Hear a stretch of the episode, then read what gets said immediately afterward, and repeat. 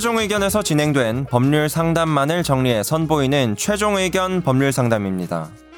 이번 상담은 2019년 6월 7일 최종 의견 179회에 방송됐습니다. 다가구 주택에 거주 중인 한 청취자분. 위층에서 들리는 소음에 놀라 올라가 보니 집주인이 어떤 공지도 없이 공사를 시작한 겁니다. 말도 없이 시작한 공사에 먼지와 소음은 모두 세입자들이 참아내야 하는 상황에서 어떤 법적 대응이 가능할까요? 최종 의견에서 다뤄봤습니다. 최종 의견의 사연을 보내주세요. 법률 상담 해드립니다. final 골뱅이 sbs.co.kr 안녕하세요. 금요일 땡 하면 업로드 되는 최종 의견을 다운받아서 듣고 있는 열혈 청취자입니다. 공사로 인한 소음 먼지 문제가 생겨서 혹시 조언을 받을 수 있는지 사연을 보내게 됐습니다. 저희 가족은 다가구 주택 빌라에 거주하고 있습니다. 1층은 세입자인 저희가 2층은 주인이 거주하고 있는데요. 5월 24일 오전 9시경에 2층에서 공사하는 소리가 들리기 시작했습니다. 시멘트를 부수고 갉아내는 소리가 들리기에 무슨 일인지 놀라서 2층에 갔더니 공사 중이었습니다. 소음이 심하고 먼지가 날려서 너무 시끄럽다고 두 번 정도 올라가 얘기를 했는데 그제서야 공사장 인부 한 분이 리모델링 중이라고 하셨습니다. 인부가 얘기하기로 한 달 정도 걸리는 공사고 수도 문제도 있기 때문에 단수도 해야 한다고 했습니다. 문제는 저희 공사한다는 얘기를 들은 적이 없단 겁니다. 단수도 처음 듣고요. 저희 가족은 차상위 계층으로 LH가 제공하는 임대주택에 살고 있습니다.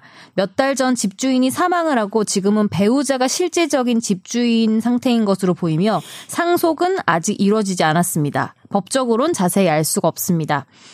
집주인이 사망했다는 소식도 몇 달 후 그 자녀를 통해서 들었고 이 배우자에게 이 문제를 논의하기 위해 문자를 보냈지만 답장이 없는 상태입니다.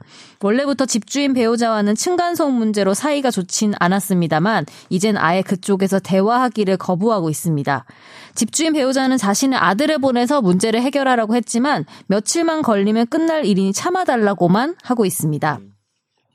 어, 다만 저희 어머니께서 건강 상태가 좋지 못해서 매일 집에 계시는 상태이고 소음과 먼지 때문에 스트레스를 많이 받고 계십니다. 정기적으로 병원에 다니시는데 혈압이 떨어지지 않아서 복용하는 약도 늘린 상태입니다.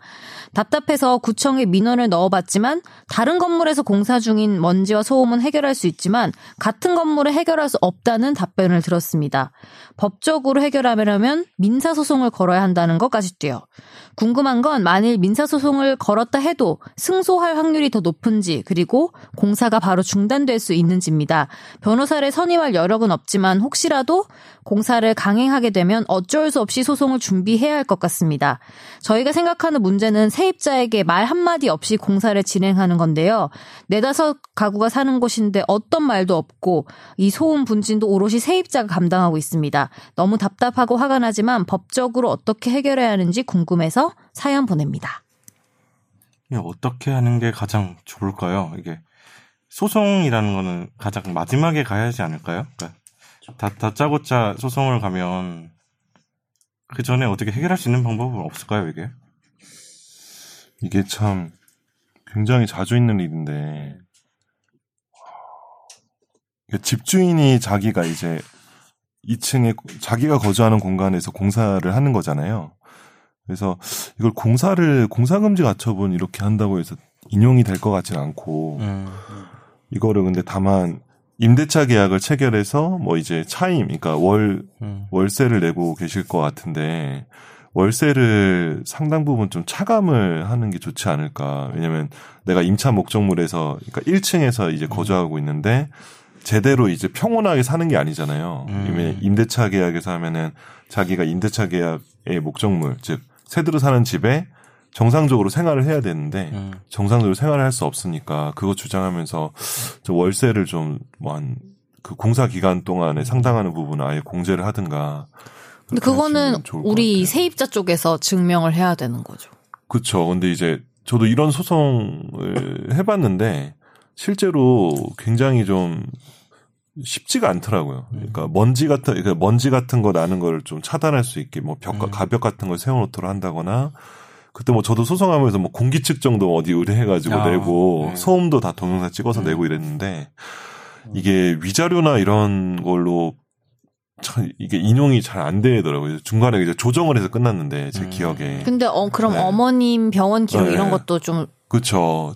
그걸 이제 위자료의 자료로서 음. 낼 수가 있겠죠. 혈압이 오르시고 이런 것들은. 근데 그것도 사실 엄밀하게 막 상관관계를 네. 밝혀야 되는 거니까 밝혀야 되는데 어렵겠네. 이제 지병이 또 있다고 음. 하셨으면은 지병으로 지병 때문에 이렇게 또 날 수도 있는 거고 그게 참 쉽지가 않아요. 그래서 법원에 조정을 하려고 하죠. 이렇게 들어오면은 임대료 공제하고 아. 이런 식으로 당장 공사를 이제 중단시키기는 좀 어려운 네. 쉽지. 않죠. 쉽지 예, 않다. 예, 쉽지 않죠. 예. 음.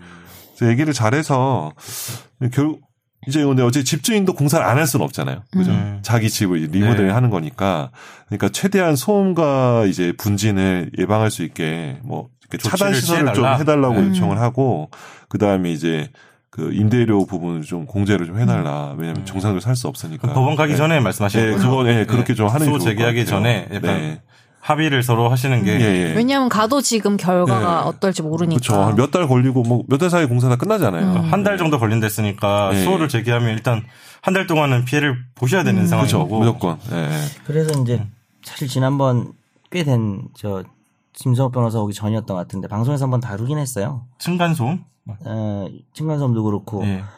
여기 환경분쟁조정위원회가 있긴 있어요. 네. 그러니까 이제 지금 뭐 김 변호사님 한 얘기 다 맞고 네. 이제 그 전에 뭐 그런 절차도 있다는 거는 뭐 음. 알아두면 좋을 것 같은데 여기 가면은 이제 이 뭐 조사를 해가지고 소음은 뭐 65데시벨인가 그렇고 음. 먼지는 뭐 저도 잘 몰라요 이거 음. 문송한데 한 시간에 세제곱미터당 뭐 200 음. 마이크로그램 네. 이상이라든지 이런 기준이 있는 것 같더라고요. 네.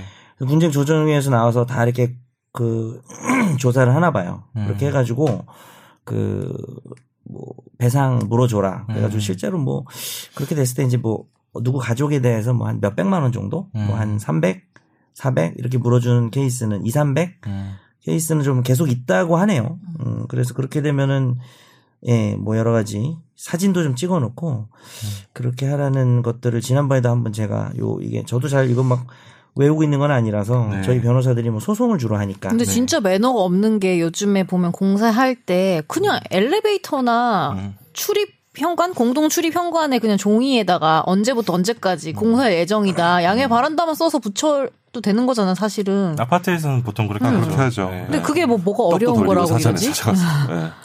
뭐 음료수도 드리고 많이 그러니까 하죠. 이 청취자분은 매너가 없네. 보니까 집주인 배우자분이 대화를 거절하고 있는 상황 음. 같아서 더 화가 나신 것 같아. 예. 아까 말씀하신 환경분쟁 분쟁 조정위원회가 개입하게 되면 그래도 대화를 하려고 그러겠죠. 대화를 하시겠죠, 그래서 집주인분이? 뭐 홈페이지나 예. 우편 방문을 통해서 강제 대화 참여. 요 사건 심사관이 배정이 돼서 현장 예. 조사하고 뭐 그런답니다. 그러니까 중간에 누군가 와야지 대화가 이어질 수도 있겠다 생각이 네. 드네요. 지금 청취자분 입장에서는 음, 대화를 시도하고 있는 상황인데 저쪽에서 응하지 않는다는 것 같으니까. 네. 그렇죠. 그런 방법이 있지 않을까. 저도 소송은 제일 마지막 단계라고 생각을 네. 하고. 예, 그거는 근데- 뭐다저 생각 같죠. 이게 저 요새 좀 이거 뭐 얼마 전에 제가 요- 뭐 용역 보고서 쓴다고 뭐 제가 궁시렁궁시렁 했잖아요. 아, 네. 그게 이제 조정과 관 조정제도와 관련된 보고서인데 우리나라의 이제 행정형 조정, 그러니까 행정부에서 산하의 조정위원회가 엄청 많아요. 네. 거의 한 100개 가까이 되는 걸. 그러니까 막 이제 기간 이기주의와 여러 가지가 결합이 되면서 만들었는데 음. 웃긴 게 이제 환경분쟁 조정위원회도 있지만 이거 뭐 주택 임대차 분쟁 조정위원회도 있어요. 어, 그런 음. 거. 네. 네. 그래서 워낙 임대차 관련해서는 이것도 임대차 관계잖아요. 음, 음. 이게 다른 건물 아니고 사실 네. 세입자 세입자랑 집주인 간의 관계니까. 그래서 주택 임대차 분쟁 조정위원회 홈페이지 같은 데 가셔서 아마 제 아니면 전화로 하셔도 돼요. 네. 이런 일이 있는데 여기다 여기다 신청해도 되냐 하면은 ARS 그 분들 네. 다 알려- 알려 주거든요. 그래서 그런 쪽으로 문의를 해 보시는 것도 좋을 것 같아요. 요, 요즘 그러니까 소송 외에도 음. 근데 그런 분- 행정형 조정은 돈이 안 들어. 음. 되게 좋아. 네. 근데 사실은 가면 막 협박도 해. 공무원이나 이런 위원들이 네. 아 이거 소송 가면은 당신 막 물을 수도 있는데 이러면은 중간에 좀 이렇게 해가지고 조정도 많이 시켜주고 하니까 한번 가보시는 맞아요. 저도. 기사 통해서만 네. 봤지만 음. 이를테면 전세금 안 돌려주고 이럴 때도 행정형 조정이 네. 많이 개입해서 네. 성공률이 높던데요. 네. 보니까. 그래서 이게 좀 약간 슬픈 거예요. 그러니까 당사자의 자율적인 해결이 아니고 음. 공권력을 가진 제3자가 개입을 해야지 뭔가 해결이 된다는 게. 좀, 근데 일단 나라에서 일하시는 분들이 와서 얘기를 하면 네. 효과가 있잖아요, 실질적으로. 그, 러니까 그게 문제인 거예요. 이제 서로 간에. 아니 근데 문제지만 솔직히 이 케이스 같은 경우에 세입자는 네. 그치. 그 정도만 되면 편하고 좋지 이미 않을까? 이 단계는 자율적인 서로 간의 얘기는 안 통하는 단계인 것 같아요. 대화가 안, 안, 안 응하지 하니까. 않으니까 네. 조정위원회 아까 말했던 환경분쟁 조정위원회 한번 검색하셔서 네. 연락을 취해 보시는 게 제일 네. 빠를 것 같네요. 네. 네, 그러면 화재 판결로 넘어.